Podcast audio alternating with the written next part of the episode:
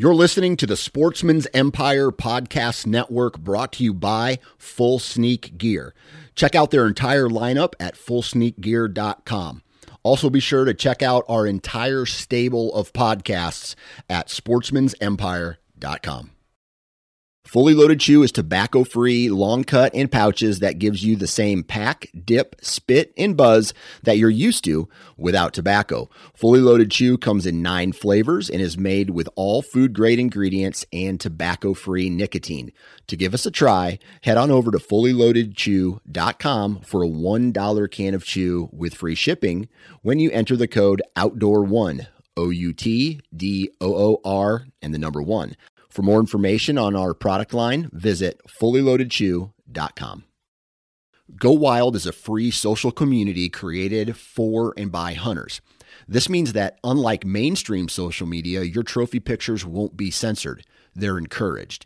As you spend time on Go Wild, you will earn awesome rewards such as gift cards, free swag, and big discounts on brands like Garmin and Vortex. You will even earn $10 just for signing up.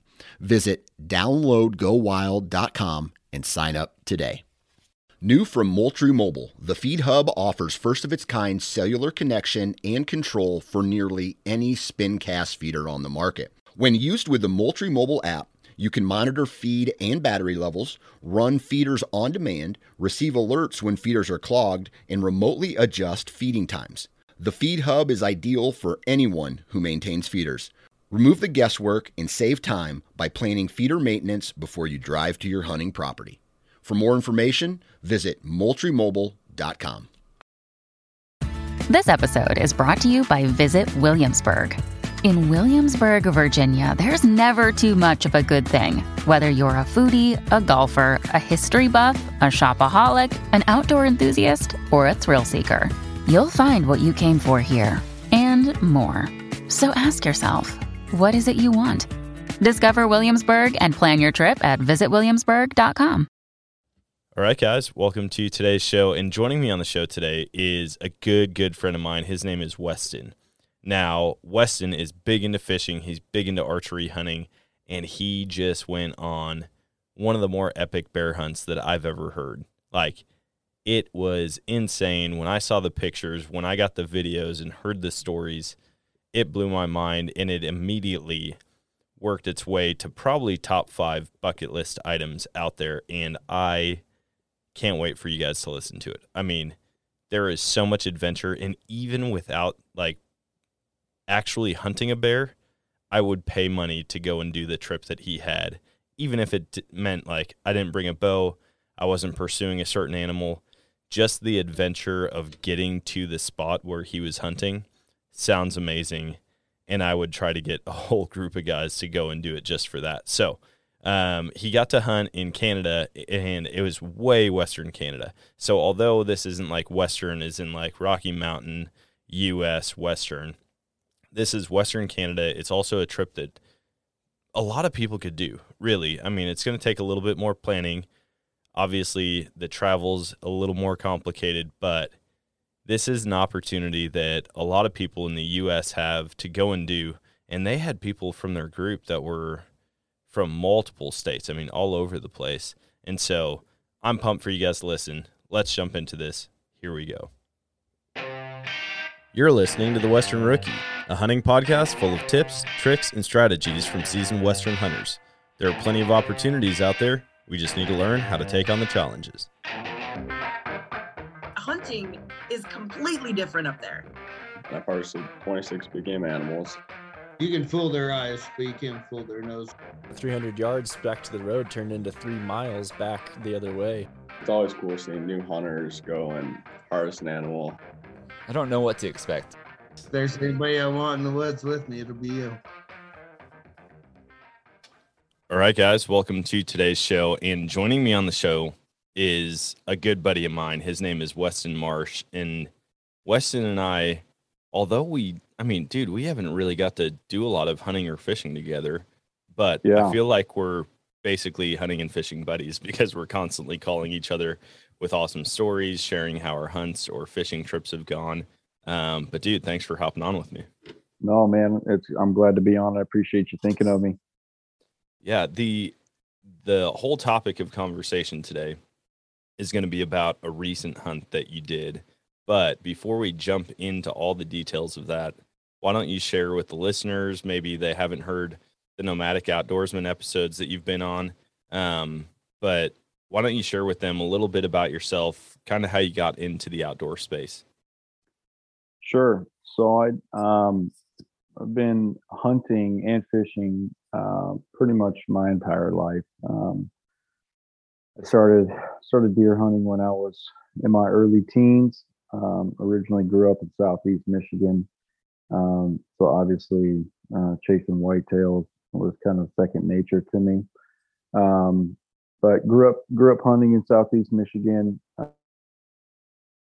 during the summer, and then we we chased deer the remaining portion of the year, basically, uh, and did that for a long time. Um, I ended up going to school and uh, I went to college in Florida, Southeastern University, and um, skip skip ahead, you know, ten years from when I left, I graduated college. I'm actually working there now yet again. Uh, so me and my family have transitioned down to Central Florida uh, to where I'm the, uh, their new head coach of their bass fishing team. Um, and so I get the the awesome privilege to be able to travel the country with college students um, and coach bass fishing. Um, so it's just been an incredible ride. Uh, it's been a dream and a passion of mine to work in higher ed for a long time. Um, and now I get to do that and uh, do what I love doing, and that's bass fishing. Um, but uh, here recently, uh, as far as my hunting is concerned, I've had some really great opportunities just through great connections with a lot of old friends and new friends um, to to be able to get on some great whitetail hunts. Um, but uh, more specifically, this most recent uh, bear hunt. Dude, that I mean, great hunts. I feel like is an extreme understatement as we go into this story because when you called me and sent me pictures, I was like, you got to be kidding me. This is unbelievable. The fact that you got to go up to a bear hunt in Canada and you got to do it with your bow. That's like that's a that's a top tier bucket list hunt for a lot of people. Yeah, it was really weird on how it all kind of came together um, when we transitioned back to Central Florida here, you know, back in October, um, you know, reconnected with uh, one of the executives that actually works at the university that I started working for, that I'm coaching at. Um, we got breakfast one morning, and it was just super random. You know, he said, "Hey, man, um, you know, would, would you would you be interested in going on a bear hunt with me?" And I said, "Well, yeah." I said, "Where where's that? What's the details?" And he said we're heading up to um, and and going on a on a bear a black bear hunt up there. Um, and you can you can shoot them with a rifle or a bow. And with me being pretty much a strictly strictly a bow hunting guy i was like yeah i'm i'm definitely in. I've always always dreamed about being able to to shoot a bear with my bow. Um, and so here was my opportunity and i just just couldn't let it slip through my fingertips. Dude that that's like the greatest breakfast story i've ever heard. Not yeah. often do i hear breakfast stories that end in and then i went to canada with my bow to shoot some bears.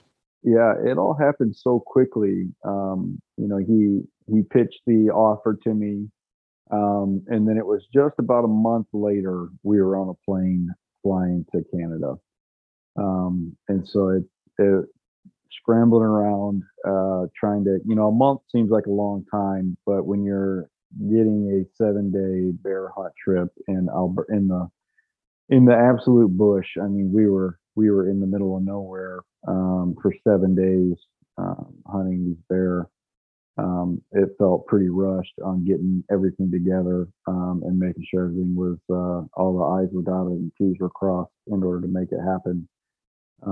So from offer to to landing in Alberta, it was just about a month time frame. So it was pretty wild as well. Dude, uh, it's cool when things like that pop up because it's like, yes, you have to wait a month can seem like a really long time. Like when you've been waiting all year for deer season to start and you're like, dude, we're still a month out. It seems like a while, but when it springs up out of nowhere and you're like, dude, I'm going to be gone for seven days, not even like just traveling a couple states away, but out of country and in the middle of nowhere, that's a whole different level of adventure. And I know this this podcast is the Western Rookie, but it doesn't even have to be out west necessarily. I think it should be more like the traveling rookie. Uh, when yeah. you travel to hunt and you can experience new hunts like that, um, to to share opportunities or share experiences with other people, so that they realize the opportunities that are out there for them to to do in the outdoors. Uh, that's what it's all about. So we're gonna dive into a lot of details. And for starters, was this your first out of or yeah, like international hunt that you went on? Yeah, yeah, it was my first international hunt. Um, and then you know, on, on top of on top of it just being an international hunt, um, you know, Canada is is still pretty hot and heavy. COVID precautions are concerned, um, and so uh, amongst the all the gear and and stuff that I had to get together in that month time frame, there was a ton of paperwork that I had to get filled out and submitted and approved and and things of that nature um, from a traveling standpoint um, and governmental standpoint um, as far as being able to make make the thing happen in such short notice as well. Um, so there was a lot of with it being my first international hunt. Um, there was a lot of a lot of a huge learning curve. I'll say that.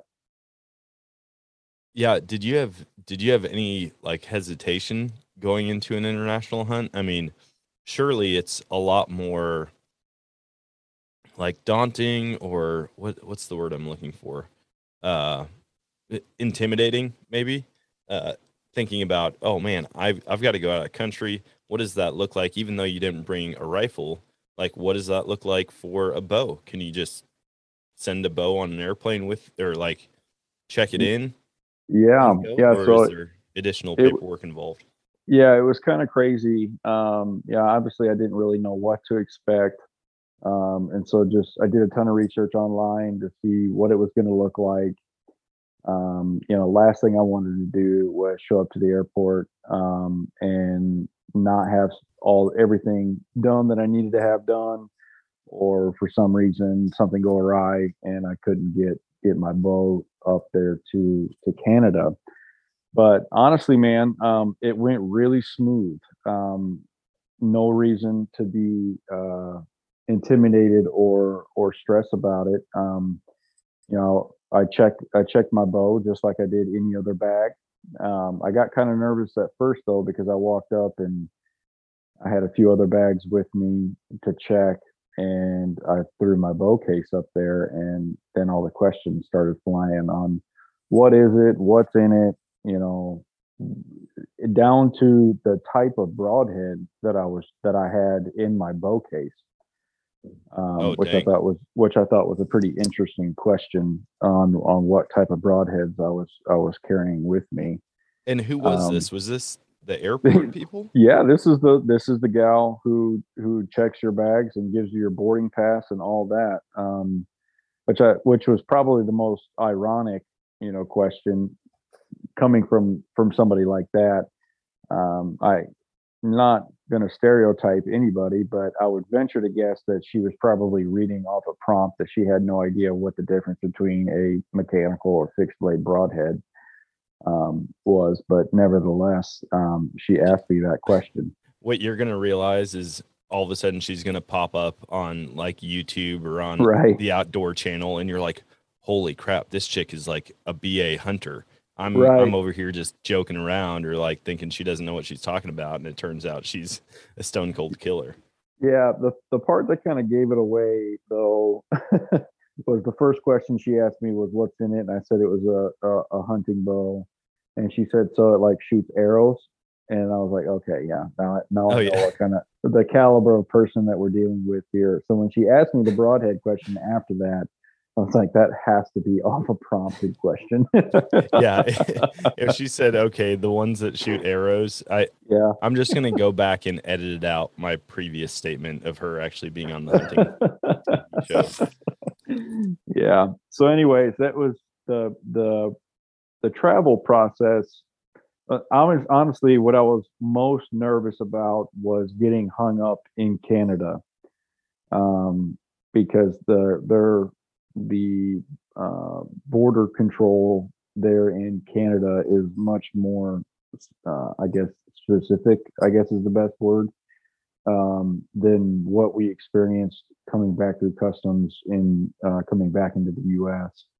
And so I was just really nervous that I would get everything to Canada, but for some reason I would get hung up.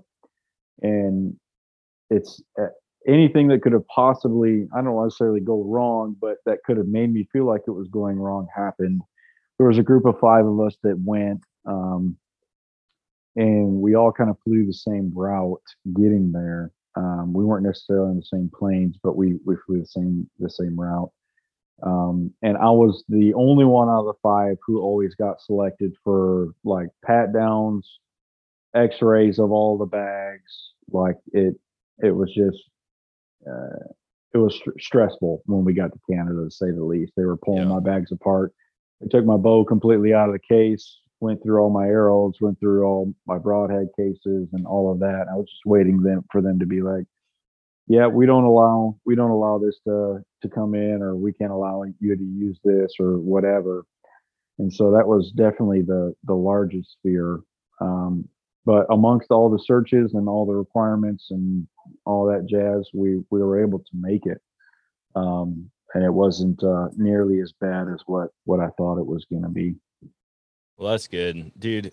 There's nothing more stressful than getting like the extra search or pat down or bag checks. I remember this has nothing to do with hunting, but I went through the Denver airport and I don't remember if we were just moving out there or if we were just moving back. It was somewhere around that time frame that I spent out there. And I my wife gets pulled, uh, one of her bags gets pulled and flagged, and so she like gets she steps to the side. They do the whole check for her. And then they were like, Are you flying alone? And she's like, No, my husband. And so they're like, All right, sir, can you just come over here? They do an additional check of mine. Um, and it wasn't even like a they didn't like empty it out. I think they opened it up and swabbed the inside of it. And they've got like this little sheet of paper. They slide into the machine, and then it, that machine just started going nuts, like beep beep beep beep. And the guy, the TSA agent, just looks at me and he goes, "You have got to be shitting me." And I'm like, "Uh, what's going on?" And he goes, dude, your bag just tested positive for explosive chemicals. Oh my God. And I started laughing. And it wasn't very long because I realized pretty quickly, like, dude, I'm an idiot. Don't laugh in this situation. Um, but yeah, I just started laughing. I'm like, dude, are you serious? And he's like, I am completely serious. Like, you need to step over here right now. And so I like stepped to the side. They emptied out my entire bag, swabbed my hands, did a full pat down, like like uh, ran the wand around my legs and my arms and everything. And then they just like set my stuff aside and said, "All right, you're good to go." And I was like, "Oh, wow, that actually was pretty chill compared to what I would think for testing positive for explosive chemicals."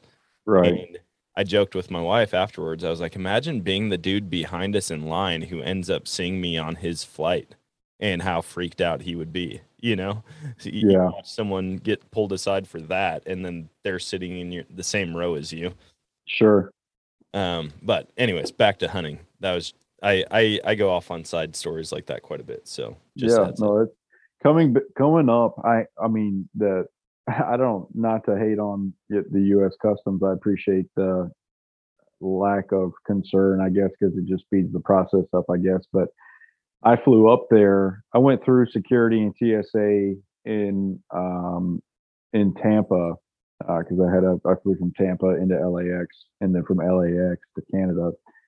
Um, and so I, I checked everything in in Tampa, and I I didn't even think about it until actually um, when we were leaving out of LAX to fly up to Canada. Um, but I went to TSA in Tampa with a Yeti. I had a Yeti um, uh, tumbler with me.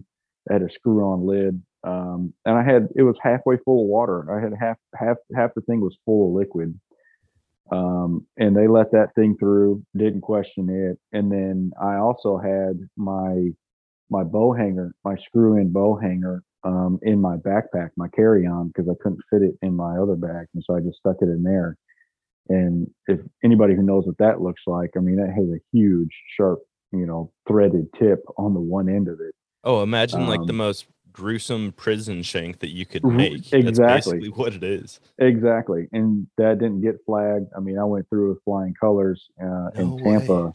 but um, every single one of my connecting flights coming home, um, I got yanked to the side, and they pulled that thing out, and were like, "What is this?" And I had to tell them what it was, and then they had to go find a manager, get supervisor come over to look at it, and asked me again what it was, what the function was, and all that and I had a lot of connecting flights coming back. Luckily, going up there, I didn't. And by the third third time, I was like, you know what? If, if it's going to be that big of a deal, y'all can just keep it. Like, just throw it in the trash because I'll I'll buy a new one when I get back because this is this is ridiculous.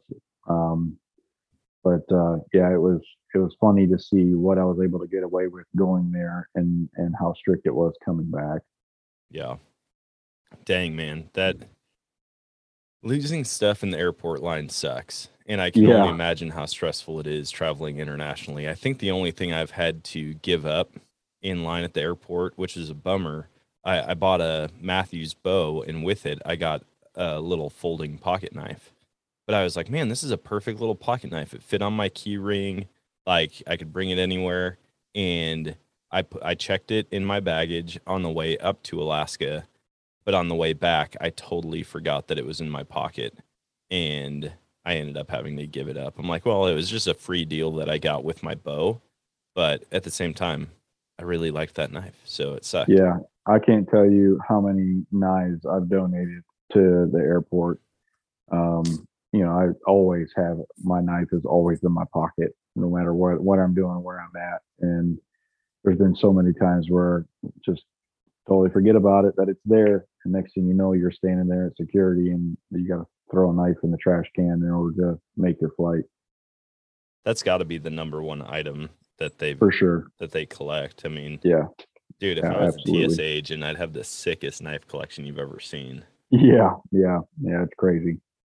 So once you got into Canada, I mean, I guess walk me through how much of this was like it obviously it had to all be orchestrated before you guys got up there.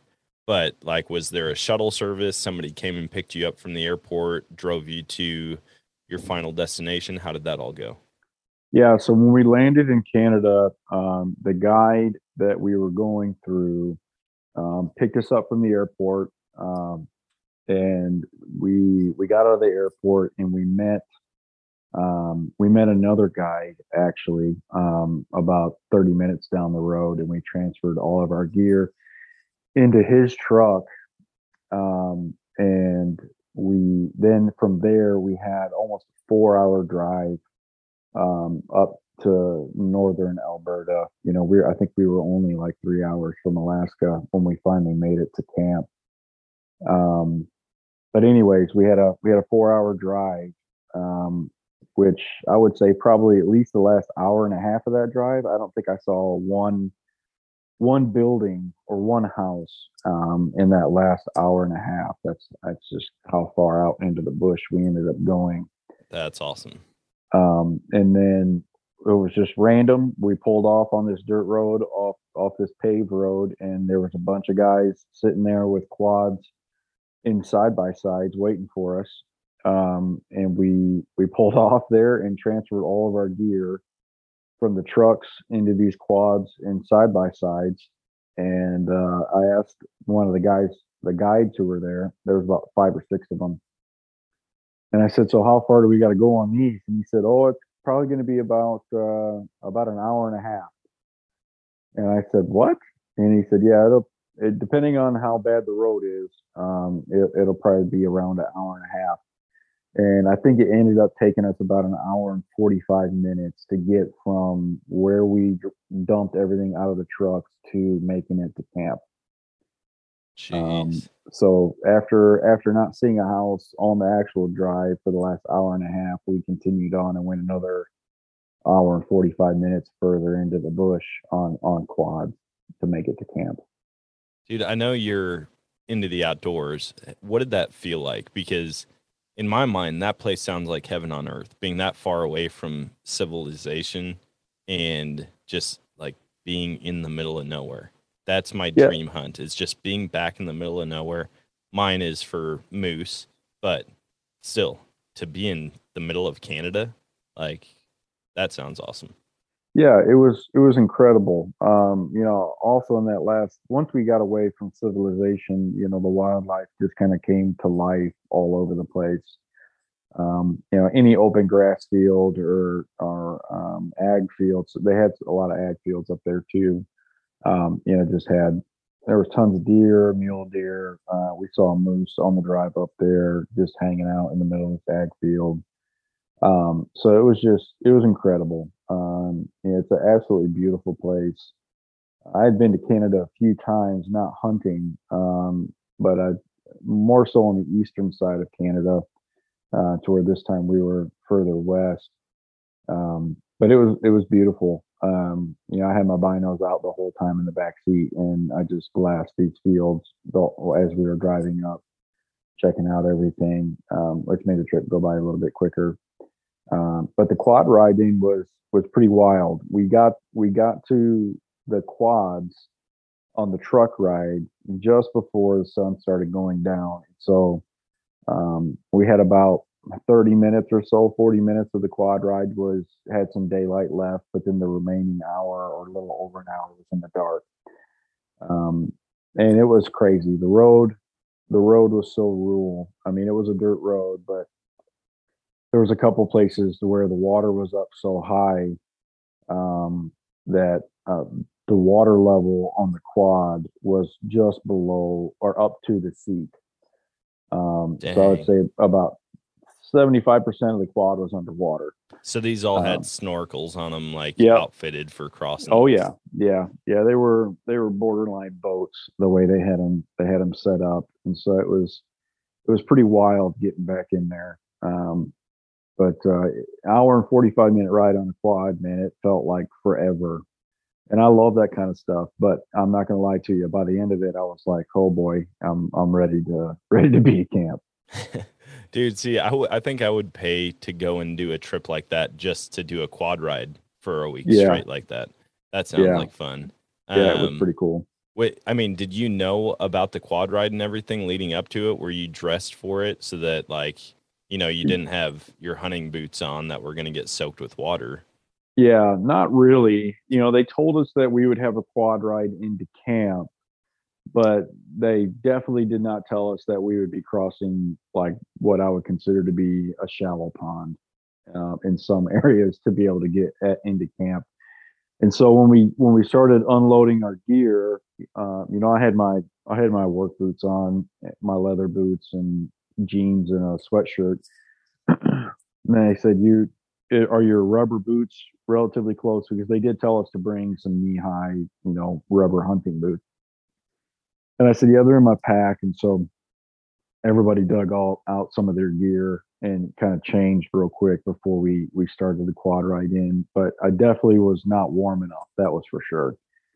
Um, the temperature up there, you know, as soon as the sun started to hit the trees, it just started dropping drastically. I mean, we had we experienced temperature swings up to almost 35 degrees um, on some of those days from from middle of the day to to night, um, and so it got it got pretty chilly. Um, so yeah, I, I wish I would have had a little bit more clothing on. And two, they when they said quad ride, I, I don't know. I guess I just assumed that we would all be riding our own quads um, but the initial ride in, in order to have enough manpower, we actually had to double up and ride with uh, with a guide in. And so some of us were were on the back of a quad, Oh um, no. for the hour and 45 minutes which made, which made it pretty interesting as well there's nothing nothing more humbling than jumping on and straddling another man for an hour and 45 minutes that you just met five minutes ago um, that kind of you guys become best friends in that hour and 45 minutes before you make it to camp. That that that just gets you and your guide bonded right off the that's bat. right. Yeah. Yeah. Yeah. We were we were close almost immediately. I'm just picturing you for an hour and 45 minutes being like Harry and Lloyd from Dumb and Dumber. Just Yeah, we freezing, you know, we like referenced that scene multiple times um, on that trip. Yeah. Yeah it was funny. That's awesome. So what uh, so I mean, you you just keep getting farther and farther into the wilds of Canada. What was it Yeah. like when you got to camp?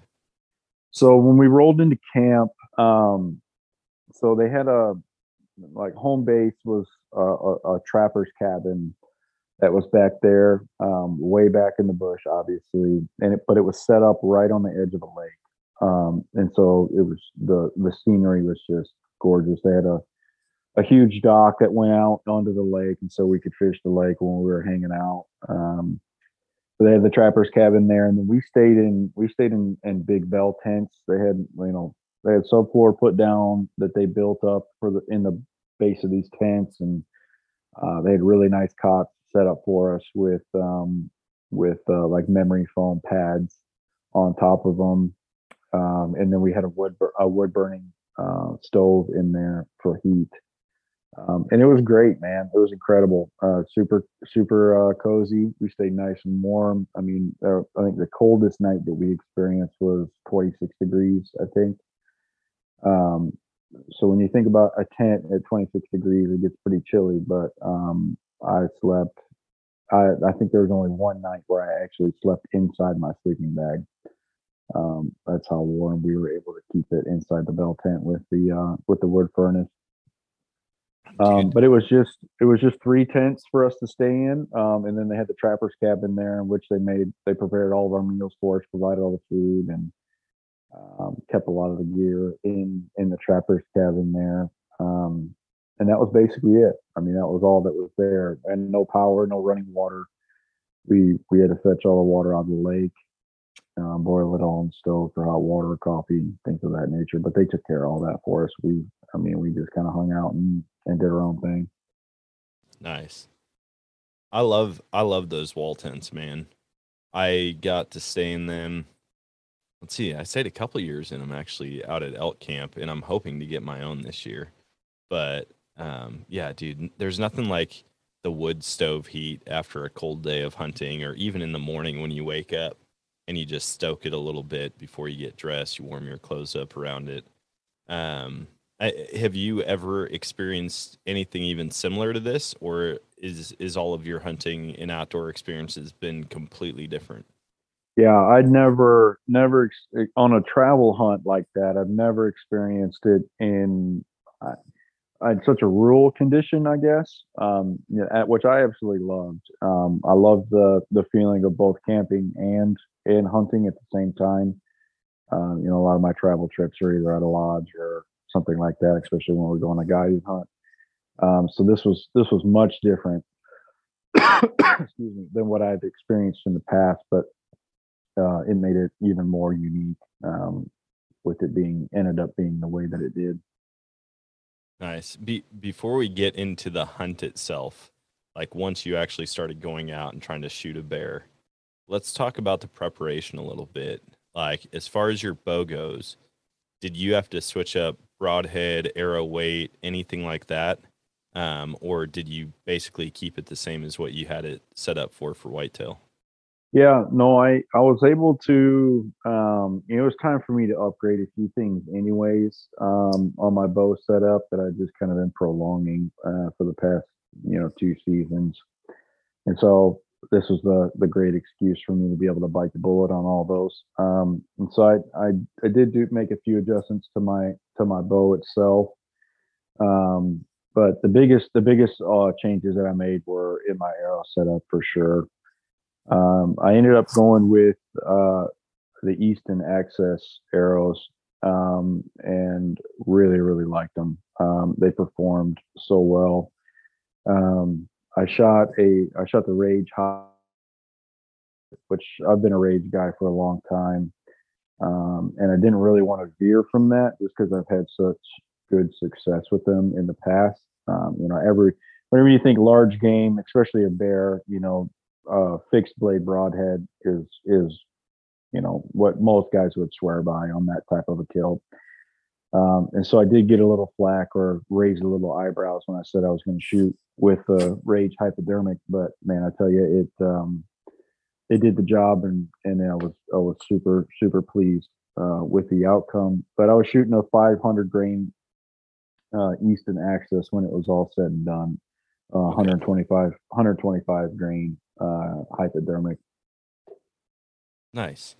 Yeah, that's that's the one thing that I'm always curious about. Like when I I want to go out and do a new hunt with my bow. I'm like, man, do what do I need to change? Because I've shot bows my whole life, but I haven't really deviated from my normal. You know, I'll shoot Yeah. the same general weight arrow.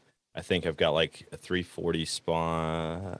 I want to say it's a 340 on all my arrows right now. I want to say that's all I've ever shot, and then I'm typically shooting 100 to 125 grain broadheads, and I just I hear about people going and shooting like a moose, and there's like the weighted collars that you can screw in right behind your broadhead, Yep. uh, just to give it more energy when it gets to the target.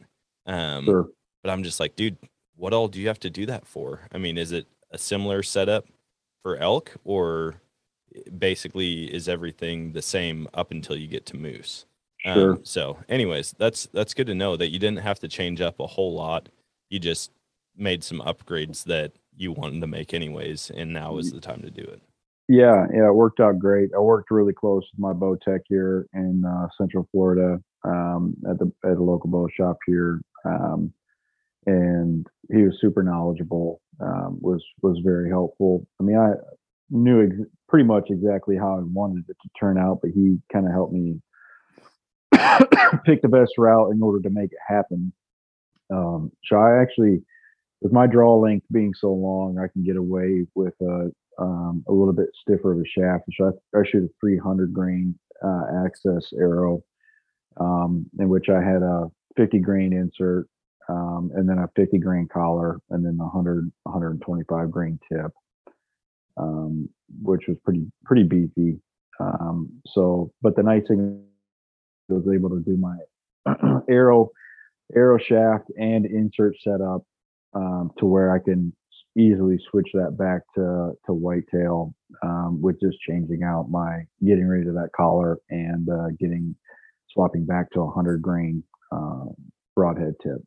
Um, so I I didn't want to invest all that money into new arrow setup, especially the cost of arrows these days on just specifically going out to shoot shoot these bear. Um, I wanted to be able to make an investment to where I can continue to use them on on my whitetail setup as well. Now, I mean, with with the minor adjustments that you made on that, did you know roughly what range to be practicing at uh, before you went up on the hunt? Yeah, yeah. The guides told us that um, are they would guarantee shots within twelve or within twenty yards, um, and so I was like, wow, that's uh, that's pretty close. Um, and so I knew, you know, if if it was going to be at least twenty yards, that you know, with the setup that I had was going to be no problem. Um, so laying out that expectation definitely definitely helped a lot as well. Yeah, so you weren't having to shoot from any crazy angles or or you know try to take stabs out at 70. Like 20 yards is a pretty comfortable range for I would say just about any archer out there. Yeah, yeah, 20 yards. You know, when they said guaranteed within 20 yards, I was like, okay, well, if if the bear does come into that range, then you know it's it's a done deal. Um, and you know, the nice thing about shooting those axis arrows, you know, I, I shoot the four millimeter shaft, so they're they're they're basically shooting a pencil. I mean, they're so so thin um, that they carry carry long range very very well as well, and so I knew if I was going to have to stretch out a little further than what they had originally uh, said that we were going to have to, that I would I would be just fine. Nice. uh, let's let's jump into the actual hunt now, because I'm excited to hear it again, and there's probably details that in the excitement you didn't even get to all of them. Um, walk me through what it was like the first time you were out in the middle of nowhere around bears, like as far from civilization as you've ever been. Yeah. So the, the very first sit, um, we hunted in the evenings. So we would we would leave camp about four o'clock in the afternoon, um, in which most of us had, I would say, about an hour ride was the shortest from camp to the the closest uh, bait location. Um, and so the very first night, um, the guide was like, "Hey, um, you might want to put as much rain gear on as you can um, just for this trip. And I said, well, are we supposed to experience some some rain? He said, no. He said, um, we're we're going to cross a lake um, in the quad to get to get to this bait location. what? And I said, like a lake, like what are we talking? Like worse than the right end? And he said, oh yeah, yeah, much much worse. um, and so I was like, oh my goodness. And so we we took all my all of our gear. They wrapped them in like two or three trash bags, um, and then we strapped them down to the quads. And we took off. Um, and we got to this lake, and, and it was for sure a lake. I mean, I would say it was at least. I mean, the area that we crossed was probably 150 yards um, across and it was just nothing but water. I was like, there's no way that we are getting to the other side of this thing without this four wheeler going tipping over or sinking. Um, but we did it. Um, we made it across. I mean, we were definitely floating a few times, um, but we got to the other side. Um, and there was a, a few times, even after we made it across the lake portion of it, that we got stuck a few times, and all the four wheelers had winches on them, so we had to pull the winch out, hook it to a tree, pull the four wheeler out, and we, I think that I think we got stuck three or four times just getting to the bait location the very first night. Oh my gosh, I'm I'm um, picturing this in my mind.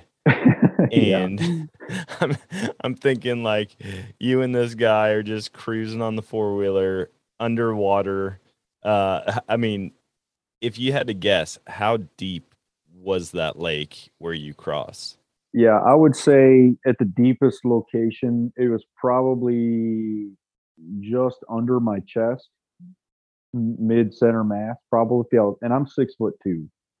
Um, so it was, yeah, it was at the deepest part. Yeah. I mean, there was, it was kind of, it was wild. I mean, it was up over the seat. The water was up over the seat for sure. The guide basically was sitting up on the front rack almost and I was right there almost on top of the windshield um, in order to to keep the thing from rolling and wanting to to flip over.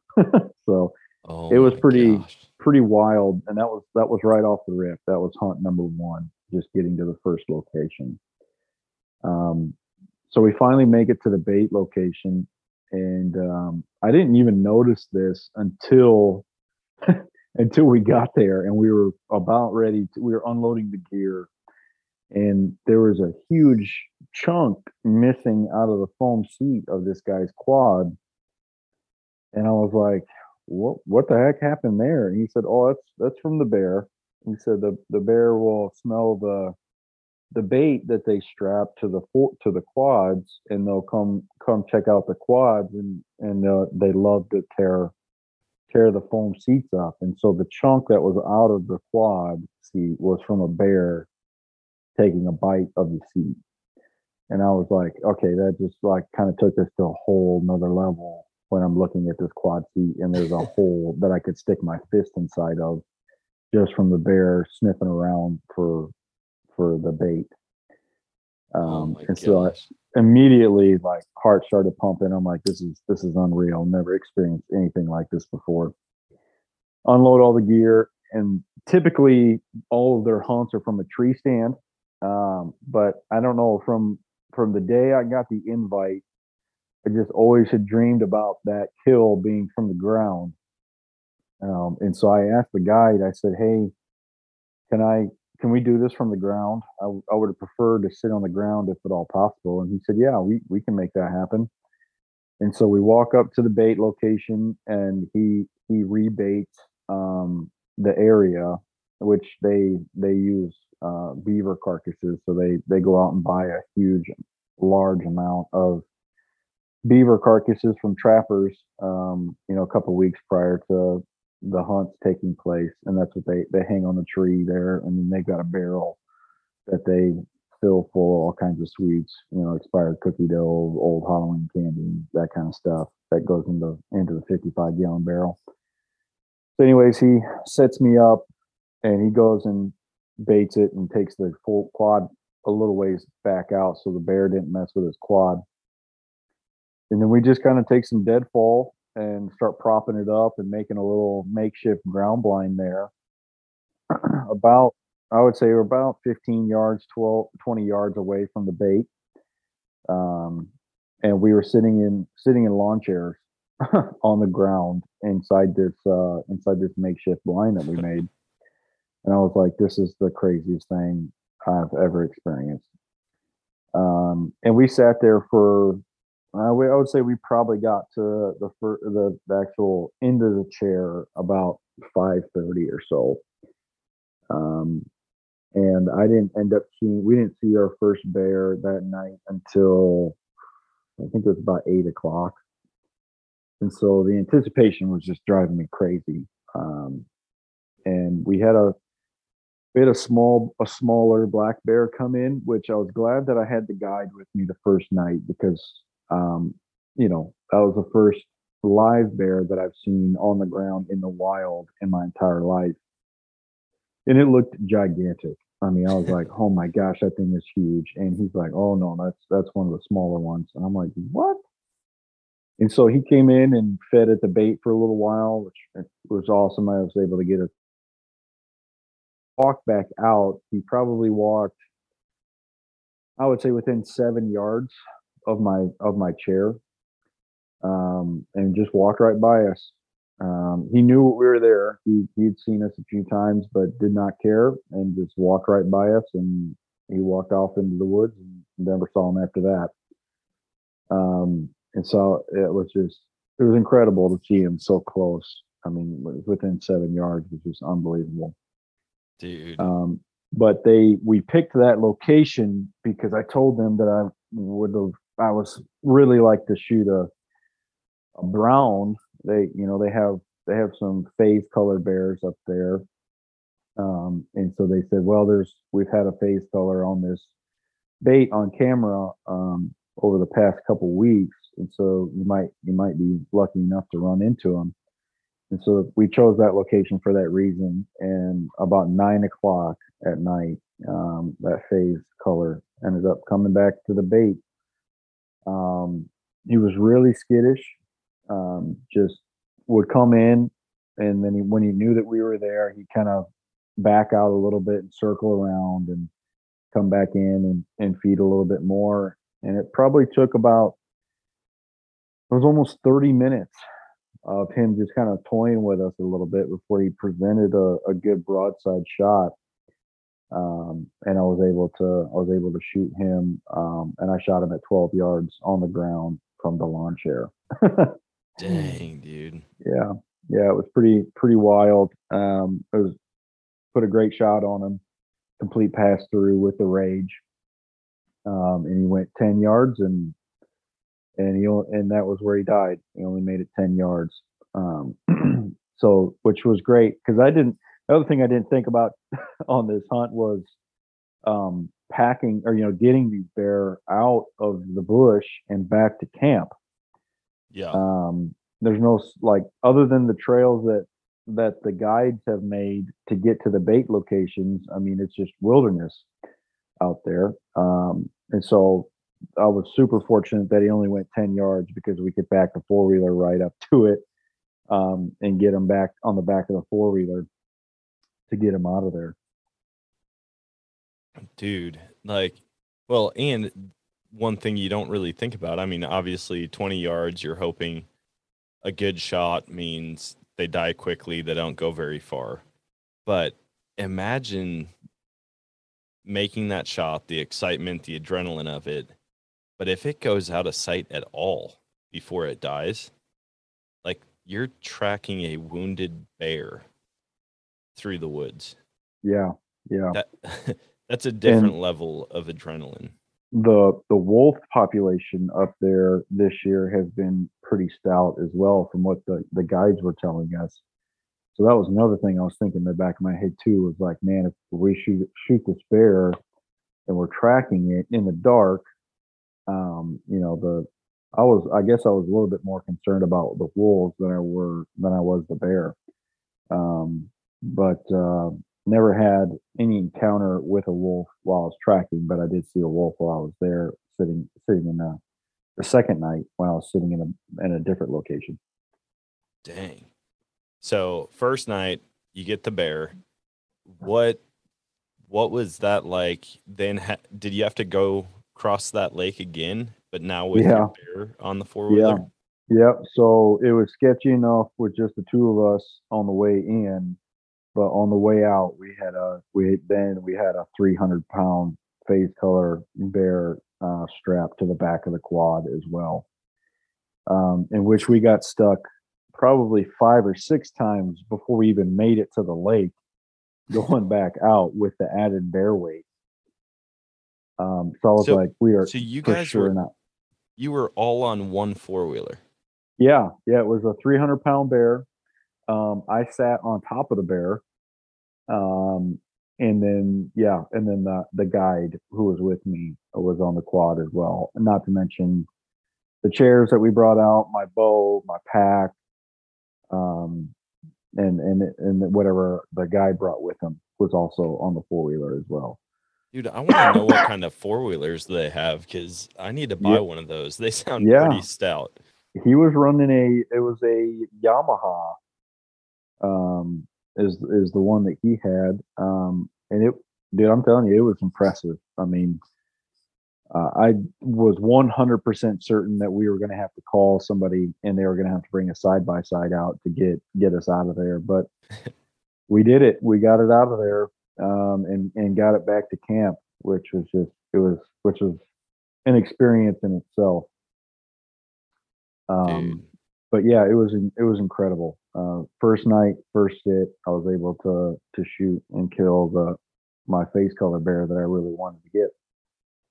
So you get that bear, you get back to camp. Then, I mean, was the intention the whole time that you were going to be able to shoot two bears, or was it like, dude, I've got a whole week. I don't want to sit around and do nothing. I'd like to shoot another bear.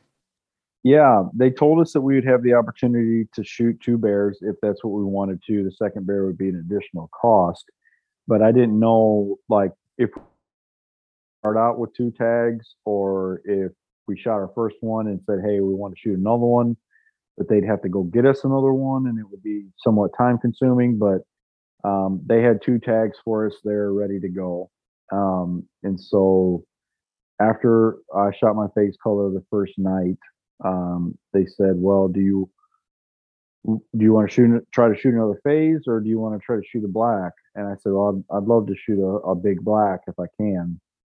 And I said, "You know, obviously I've got plenty of time to try to make that happen because um, at this point I've got six days left to be able to try to put it together." Um, and so they said, "Well, we've got another different location this time that we've had a really big black." On camera, but no one, you know, uh, out of the past two weeks of other hunters being up there, you know, uh, in in the daylight one time. But he's probably. They told me he was probably the largest black that they've seen yet that season. Dang.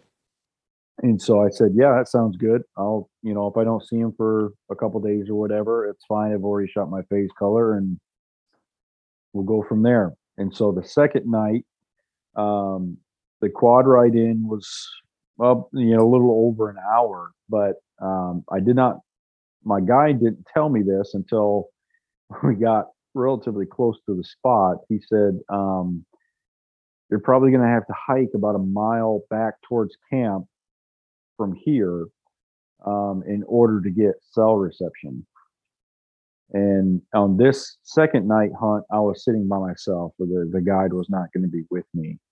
Uh, first night, I had the guide that sat with me. Um, so I was going to be an hour, about an hour, and 15 minutes away from camp. And then I cell phone reception um, from where I was sitting the second night. So, So- that made it even more interesting. So was the plan just that he was going to be back at a certain time to get you? Yep, And if you needed something, if it was an emergency, you had to hike a mile? that's right. Yeah. Okay. he said I'll be I'll be back here, you know, at this time to get you. Um, if something goes awry or you shoot one, um, yeah, you need to pack up all your gear, hike a mile back towards camp until you get cellular service, and and then either call me or text me and let me know. Um, and I was like, okay, sounds good. And so sure, I, man. I had yeah, yep, whatever, whatever. And so again, at this location, uh, I had to build another another makeshift blind just out of some dead wood there that was laying around, and um, I had a pretty quick into that hunt. I hadn't even been in in the into the hunt an hour before I had some bear activity. Um, small, a couple small black bears had showed up, um, but they showed me a picture, a camera picture of the target bear, um, and he had some pretty distinct features. He had a scar on the right hand side of his face, and he had a really def- defined crease kind of between his ears down to his nose. Um, and so they said, you know, if, if you if you need some other identifiers to be able to identify that that's the right bear, you know, you could look for those those things. Yeah. And so I had two two smaller bears come in. Um, did not have a scar and did not have a crease, but uh, they were still fairly decent sized black bears. Um, and then all of a, they were sitting there at the at the bait, just kind of feeding. Um, and then they both looked up and kind of to my left. They were looking down towards uh, the quad path to my left there. And so I just kind of turned and looked, and right there to my left, about six or five yards away from me, was another phase color bear. Did not hear him come in. He he used the quad path to come into the bait, and so the quad path is basically just kind of turned turned up sand.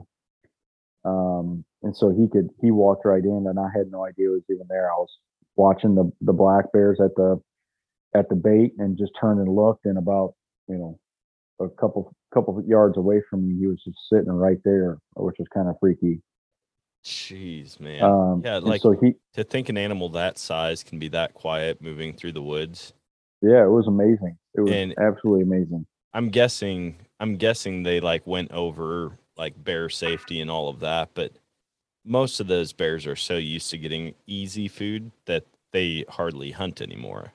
Yeah, yeah. He told they told us from the beginning that the younger bears um, who frequent the bait more often um, will not care that we're there.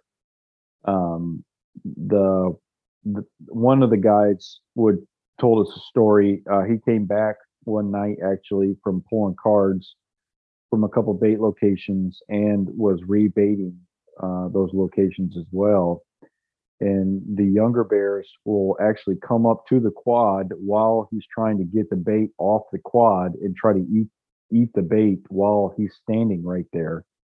Uh, he said he's actually like had to grab like sticks and hit hit the bears in the head with sticks in order to get them off the quads so he can get the bait off and get the bait to the bait location. Um, and so it's just mind, yeah, mind blowing. He said, Dude, but what the a old, job. right? That's what I said. These guys go up there for like three and a half weeks, four weeks. They live in the bush up there at camp for for that amount of time, and all they do is run back and forth on quads to these locations and pull camera cards and restock bait and at the bait locations, and occasionally take sit with the guys while they're hunting. Um, but these guys spend you know three and a half weeks, almost four weeks, same bears you know, um, on a daily basis. And so these bears get super comfortable with these guys being there. They know that those guys are there with food. um, and they don't pose a threat. Um, and so the younger bears are just, I mean, I hate to kind of say it because it kind of takes the hunting out of it, but they're more so pets, trained pets than anything. Dang. Um, but the older bears, the bigger ones, are a little bit more seasoned. They've probably been shot at a few times. Um, and so they're a little bit more skittish. Um, but the, anyways, back to the hunt. This this phase color bear came in and ended up pushing the two smaller bears off the bait pile, um, and he fed at the bait for maybe about 15 minutes, and then he kind of reacted the same way, picked his head up, and was looking off into the distance to my left this time, and um, and so I turned and looked, and I saw just this giant black blob kind of coming through the woods. And I'm like, oh my gosh, I can't see a scar or a crease in his head, but just by looking at the size difference, like I will 100% shoot that bear if it comes in into range. And uh, he he came in as he made his way towards the bait. The brown uh, he left. He was he was out of there. Um, and then this black just kept getting closer and closer, and, and then it came in about let's say about 15 yards. It came in towards the bait, um, but I did not have a good shot. He was quartering to me pretty heavy. Um, and once he got to 15 yards, and I, I saw the scar on head was was pretty evident, and so I knew that this was this was the target bear. Um, and so he came into 15 and and immediately pinned me. Came in, turned and looked towards the makeshift line that I made, and he knew that something was different than the last time that he was there. And so he turned and looked and pinned me, and then he just kind of stopped and turned around and started walking back out the same way he came. Didn't run or bolt or anything, and and and I lost him. I couldn't see him, and I was like, "Oh man, well, so much for that." And the next thing I know, he's coming in behind me. I heard a limb. I heard a limb uh, break behind me. Uh, as I turn around and look, and it's him. And at this point, he, he's about 15 yards away from me, directly behind me, and he's coming straight towards me. And I'm like, oh my gosh, I can't, I can't shoot him because he's facing right at me, and he's closing the distance relatively quickly.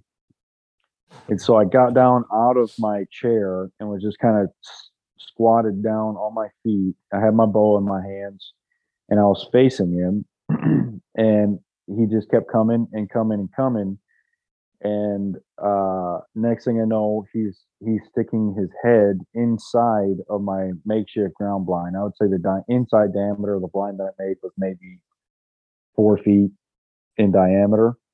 And so after he walked up to the edge of it and stuck his head inside, he was probably within two feet. Oh my um, gosh! I could have reached out and pet him on the head. He was so close. I mean, I I couldn't turn my bow towards him, otherwise my arrow would have hit him in the face. That's how that's how close he was. and so I'm just I'm kind of in shock, honestly. I wasn't necessarily scared, but I was just trying to figure out, nervously trying to figure out how I was going to get him away. Um, and so I just ever so slightly kind of turned my head towards him. And when I turned my head, he we made eye contact. He looked right at me. We made eye contact, and then he turned around and bolted, and and ran off behind me about twenty yards or so, and stopped and turned around and looked back at me. And I was just, you know, I've I've shook in the tree stand all over some whitetail before, but this level of shit it was unbelievable. I, I could barely get it under control. Uh, you could hear my arrow in my drop-away rest rattling between the two posts on my on my drop-away rest. That's how bad it was. And I was like, this is this is unbelievable. And then he kind of turned and was walking uh, back out to my left, which is where the quad path was at. I'm like, oh man, he, I bet you anything he's going to come out onto that quad path. And now that he knows that I'm here, I doubt he's going to come back into the bait and present a shot. And so I said, I gotta, if I'm going to shoot this thing, I gotta make it, I gotta make it happen. And so while he was about 20 yards, 25 yards out behind me in some thick brush, I quick got out of the ground blind that I made and kind of crawled down the quad path towards him on where I thought he was going to cross and just got down on my knees in the middle of the quad path with my bow and saw that he was about to to make his way out into the quad path and drew um, and he stepped out onto the quad path but it wasn't really the shot that I wanted he was again quartering towards me like he was going to start walking towards me on the quad path um, and he took about two or three steps towards me and then figured out that I was sitting there. And I said, okay, so I'm just going to wait for him to turn and take that front shoulder and open that front shoulder up and get the vitals opened up. And sure enough, he did. He made that first step to turn around, and I sent it in right right behind his shoulder. And at that point, he was about seven to eight yards away from me uh, when I shot him on the ground. Um, and on that one, I was a little bit more concerned on that shot. The shot placement was great. I was super pleased with that.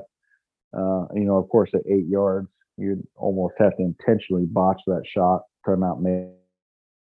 But I only got about 10 inches worth of penetration on my arrow. Um, and when I shot him, he did a complete barrel roll uh, in which he broke the arrow off. And when he rolled, he got up and just kind of shook and and started walking off. Um, didn't run, didn't seem fazed. Um, and he walked about another 20 yards until I couldn't see him any longer. Um, and that was it. I was like, oh my goodness, this is not good. This is not what I envisioned. You know, the night before, you know, was the perfect scenario complete pass through, great vital shot, only went 10 yards, and I watched him die. this one, that was like immediately panic mode set in. And so I, I went up to the arrow, uh, picked up the the remaining shaft that I had left there. There was no blood on it whatsoever, and so it broke off at the impact location. Um, and so I tracked a little bit of blood, and honestly, it wasn't a lot. It wasn't what I would have liked it to been, um, but I did have blood in the direction that he went. And so I tracked it for about another 15 yards, um, and it was starting to get dark and the guides were like, you know, if you don't see him go down, do not track him without somebody else being there. And so I used the remaining portion of my arrow, marked the last blood location, and I backed out, went and gathered my stuff together, and had a about a 35 minute hike back towards camp with all my gear, um, just to get cell phone service. And I texted the guide and said, "Hey, I shot the big black one. Um, did not see him go down, but I I do have a blood trail." And so he texted me back and said, Yeah, it's going to be about 45 minutes before I can get to you. So just kind of hang tight there. And so I did, sat there for 45 minutes before he got there. Um, and we went, rode back in. Uh, and by this time it was dark. Um, rode back in and tracked blood for another about 15, 20 yards. And he was laying right there. Nice. Um, yeah. So I was, it, biggest relief I think I've ever felt in hunting and finding the animal was was that one for sure. Um, just because the sign the sign did, was did not look promising. You know, very little blood, just a couple drops here and there, um, along with the uh, you know not very not very deep penetration on the the arrow impact. Just was screaming in the back of my head like this there's no way that you're going to find this bear. It's going to go a long long way before it dies. Um, but from the shot location to where where we found him it was probably only about 25 30 yards. So it, it ended up working out good but that one that bear was about 390 pounds just under 400 pounds um, in which we had to on that one, since he went a little bit further into the bush, we had to cut a path uh, from the from the quad path with chainsaws to actually get the quad back to him um, and muscle him. Just two of us now, two 390 pound black bear up onto the back of this quad in order to get him out of there.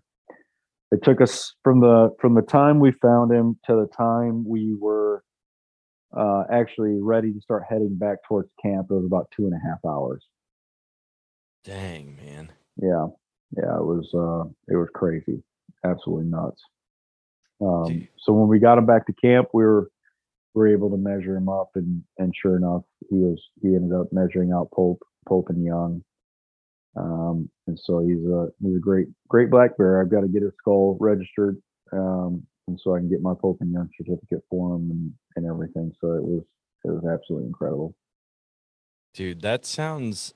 I mean, that like I was getting giddy listening to you tell that story, and it just sounds like the trip of a lifetime. Um, is it something that you plan on going back and doing again, or is it one of the like, dude, I got to experience it. It was amazing. I absolutely loved it, but I don't feel like I need to go back and do it anymore. Yeah, before we left, um, we locked down another another week for next year. That that was the kind of trip that it was. Nice.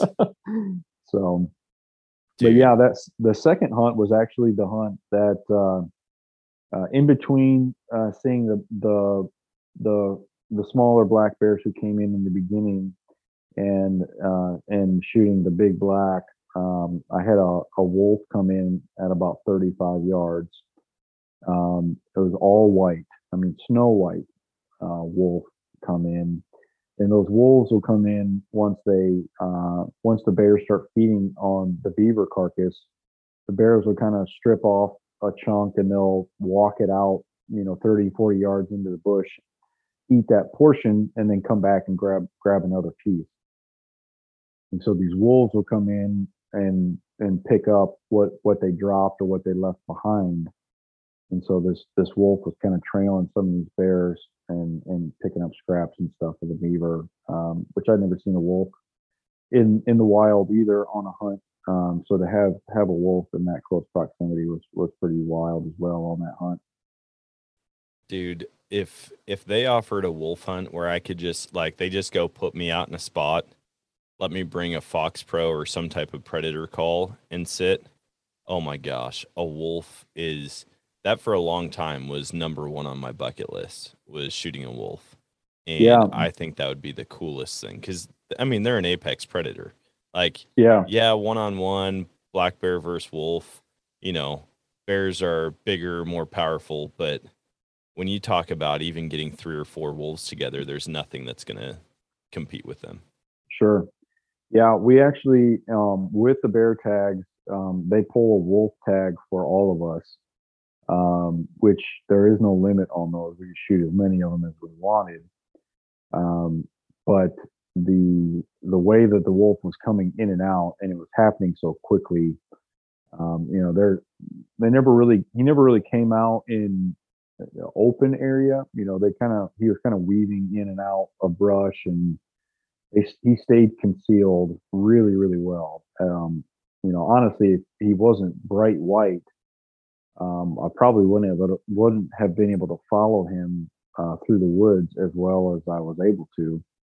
Um, so I know never presented a good shot um, on the wolf, um, but I definitely had another arrow nocked and was ready to send it um, if if it happened. Um, but nevertheless, it was just really cool to be be that close and be able to glass that wolf um, from the ground. Pretty cool. Dude, I I'm jealous for sure. From the day that you called me to tell me that you were going to go up there, I was like, dude, that sounds unbelievable.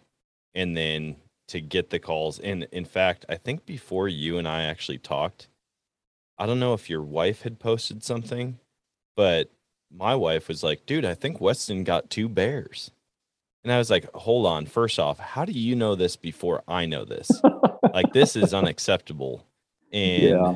I was like, all right, well, I'll just wait for him to call. I mean, I'm sure between the travel, coming back, spending time with family, I was like, "Eh, Dan is not Weston's number one priority. And I'm totally fine with that. But I was eagerly waiting the call. And uh, yeah, once you called and, and shared the story with me, man, I I definitely want to get up there and do that at some point. I in fact, I've got a guy hopping on who runs a bear outfit in Canada, and he's co-owner of a bear outfitter, and uh, he's going to be on the podcast I think next week.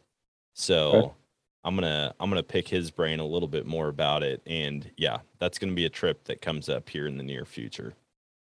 Yeah, man, I'll tell you, if you have the opportunity to do, you have to do to make it happen. Um, uh, it was just, it was a trip of a lifetime for sure. Um, and the fact that we we were able to lock down another week before we left the next year, just counting the days until we get to go back up.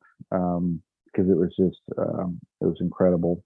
So after you know, I shot two both my bears from night one and night two, um, and so I had you know outside of that kind of another mini vacation where I was just kind of hanging out at camp and I went on a I sat on a few other hunts with some of the other guys, some of the other buddies that I had with me that were there, um, in hopes of being able to film film them uh, shoot their second bear um, but we we weren't able to connect with the right right bear. We saw a ton more bear on those sits, but just not the right ones that they they wanted to shoot. Um, so I actually sat three more nights after that, um, and then just kind of hung out at camp the last two nights, um, which was great. The lake that we the lake that was right there at the trapper's cabin.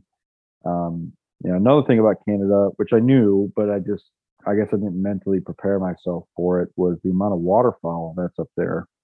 Um, which Dan, oh yeah, know, especially this time of year. I, I yeah. guess I wouldn't have thought about that going yeah. into a bear hunt, but yeah, yeah, you you know, fall hunting is my second love, and so I was just absolutely captivated with the amount of birds that were up there. And then this lake, this super remote lake out in the middle of nowhere, just I mean, there were ducks just continually flying uh, back and forth across this lake. And so it was really cool um, just to be able to sit around the fire that was right on the edge of the lake there and sit at the fire ring and, and watch these ducks go back and forth all night long until it was dark.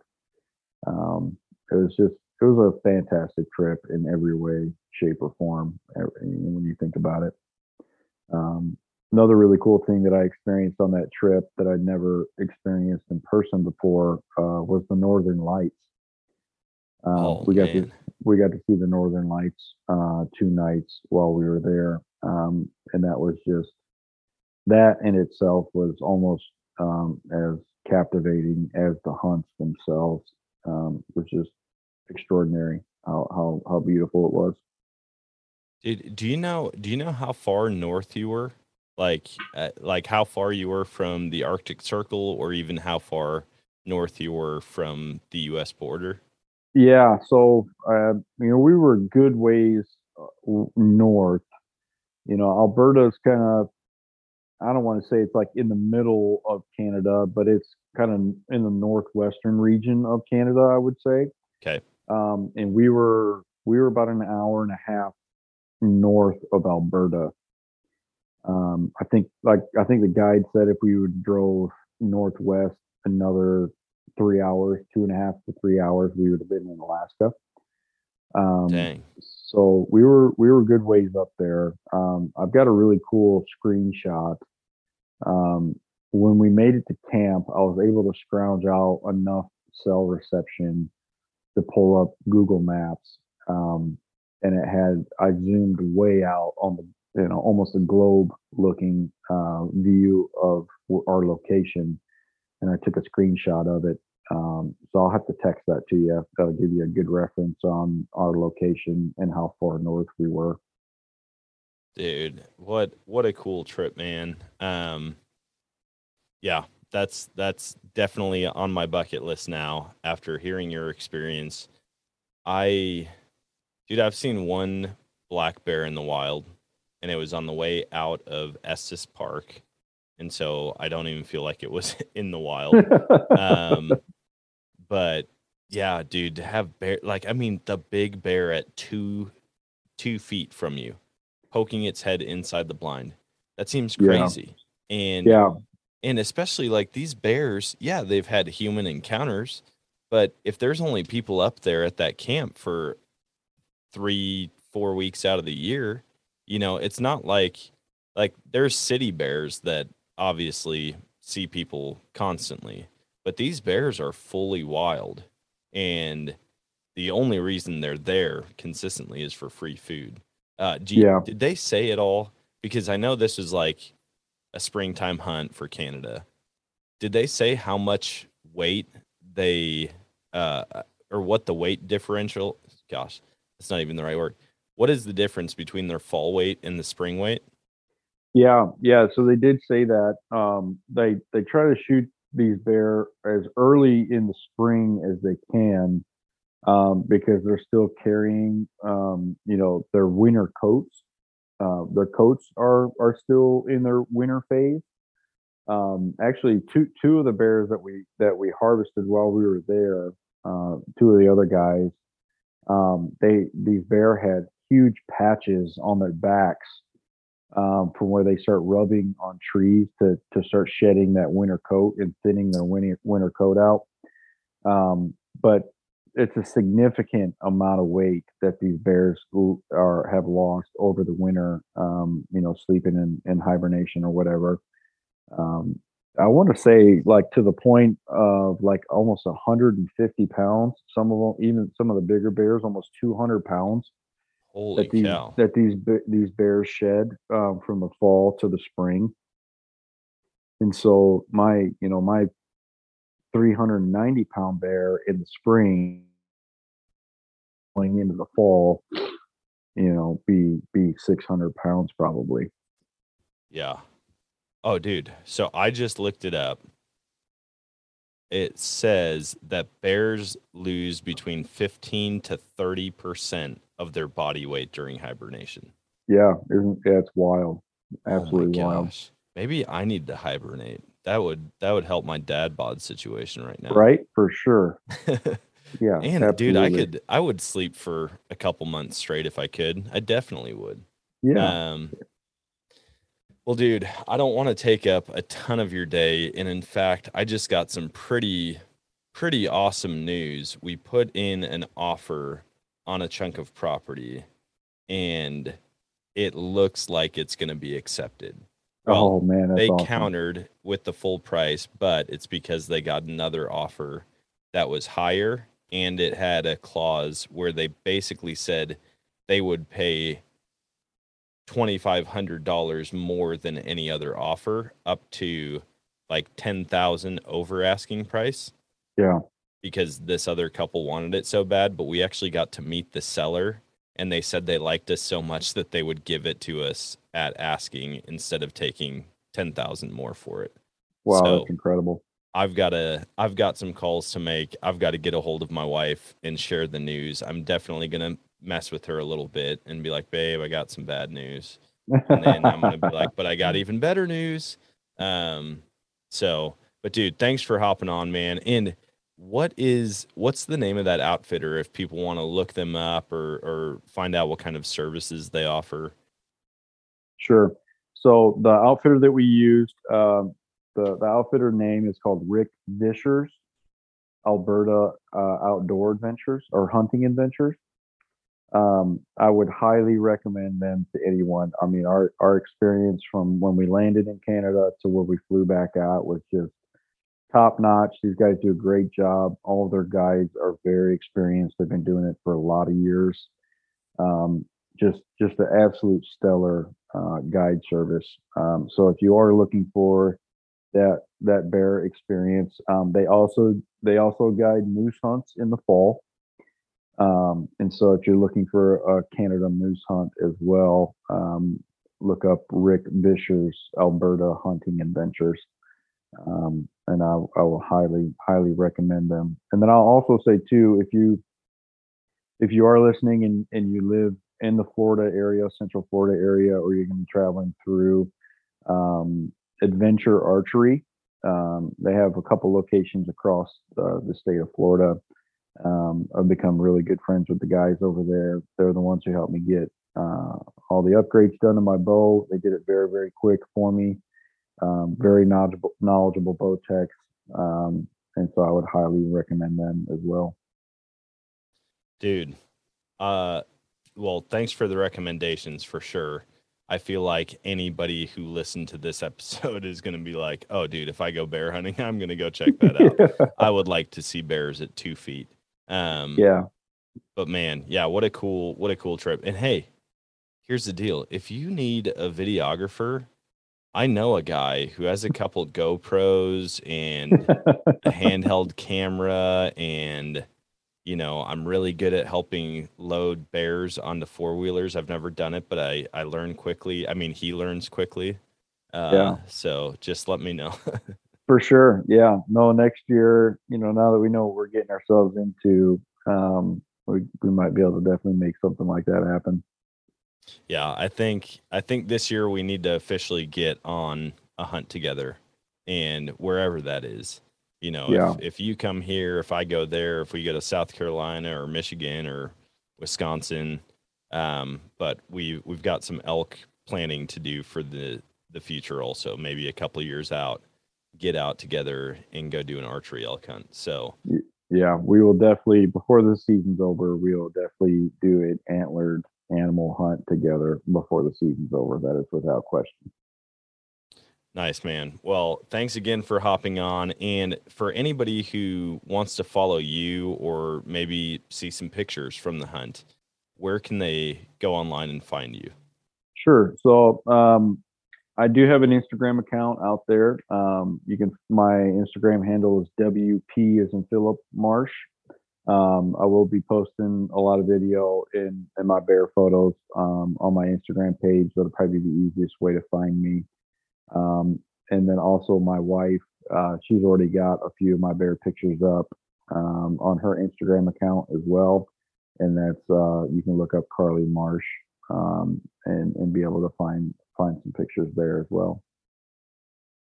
Sweet, man. Um, I'll, I'll definitely be going back and watching those videos that you sent me again after listening to the story. Um, but dude, let's get together this fall. And yeah, until then, have fun, man. Go catch some redfish for me. Sounds good, man. Appreciate it. Thanks for having me on. Absolutely. And that is going to wrap it up for today's show. What did I tell you about an epic adventure and hunt? I mean, to have a bear two, literally two feet from you when you are in the middle of nowhere, nobody within sight. I mean, you have to walk a mile just to get cell service to call back to your guide, who is also in the middle of nowhere. And you encounter the biggest bear that they've seen all year long at two feet, poking his head inside of your makeshift ground blind. What the heck, man? I would pay a lot of money to have that experience tomorrow. I mean, I hope to get up there, check it out.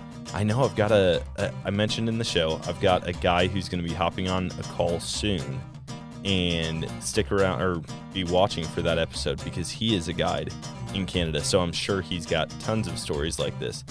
But that is a hunt that has to happen. I'm just saying even uh, I could see it being one that happens year after year and one that I take my son to. But first, I want to experience it. Also, I got a really cool invite today, and I'm not going to share a ton about it, but it would be a very, very international trip. Not just like hopping across one border, but a full day's worth of flights, lots of customs, gun checks. I don't, I don't even know if it's possible, but I'm going to leave that out there as a cliffhanger because if this comes together, it will be amazing. And we'll see. It might be just a family vacation where I shoot a lot of awesome animals. Either way, I hope you guys are getting out there, getting ready, planning food plots, maybe getting good news back on your tag results or your draw results. All I got were a bunch of bad results. it was like one after the next unsuccessful, unsuccessful, unsuccessful. I'm still waiting on my Missouri elk, my Missouri bear, and my Maine moose. Other than that, all of my Colorado licenses came back unsuccessful, but I'll still buy an over the counter bear and elk tag and head back out there this fall. So, until next time, get out there and chase a new adventure.